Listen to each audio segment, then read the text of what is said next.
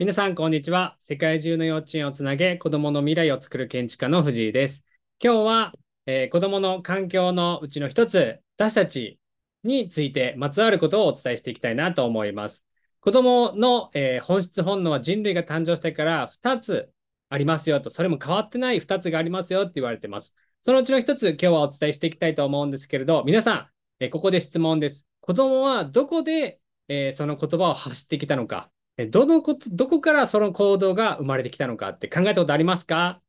その行動はどこから来ているのか、その会話、言葉はどこから来たのか？ぜひコメント欄に書いてほしいんですけれども、えー、子供の本質本能のうちの一つが作用しています。これはですね、もう正解をお伝えすると、えー、私たちの行動、言語、会話、仕草、すべてを子供は真似るっていうところがあります。この人類が誕生してから2つ変わってないことの1つが真似るなんですね。子供は真似るっていうことから、いろんな会話であったり、行動であったり、えそして言語をすべて学んでいくっていうことなんですね。それを活動を通して伝えていってるっていうふうに言われます。なので皆さんの周りで、え私の仕草や会話、どんな風になってるのかなっていうのはですね、子供を見るとそれが分かっちゃうっていうことなんですね。なので、子供の会話であったり、え行動がえー、環境の一部として作用してくるっていうのをぜひ持ち帰ってほしいなって思います。えー、子供の本質本能は真似る、えー、です。なので私たちの行動、会話、そして仕草がとても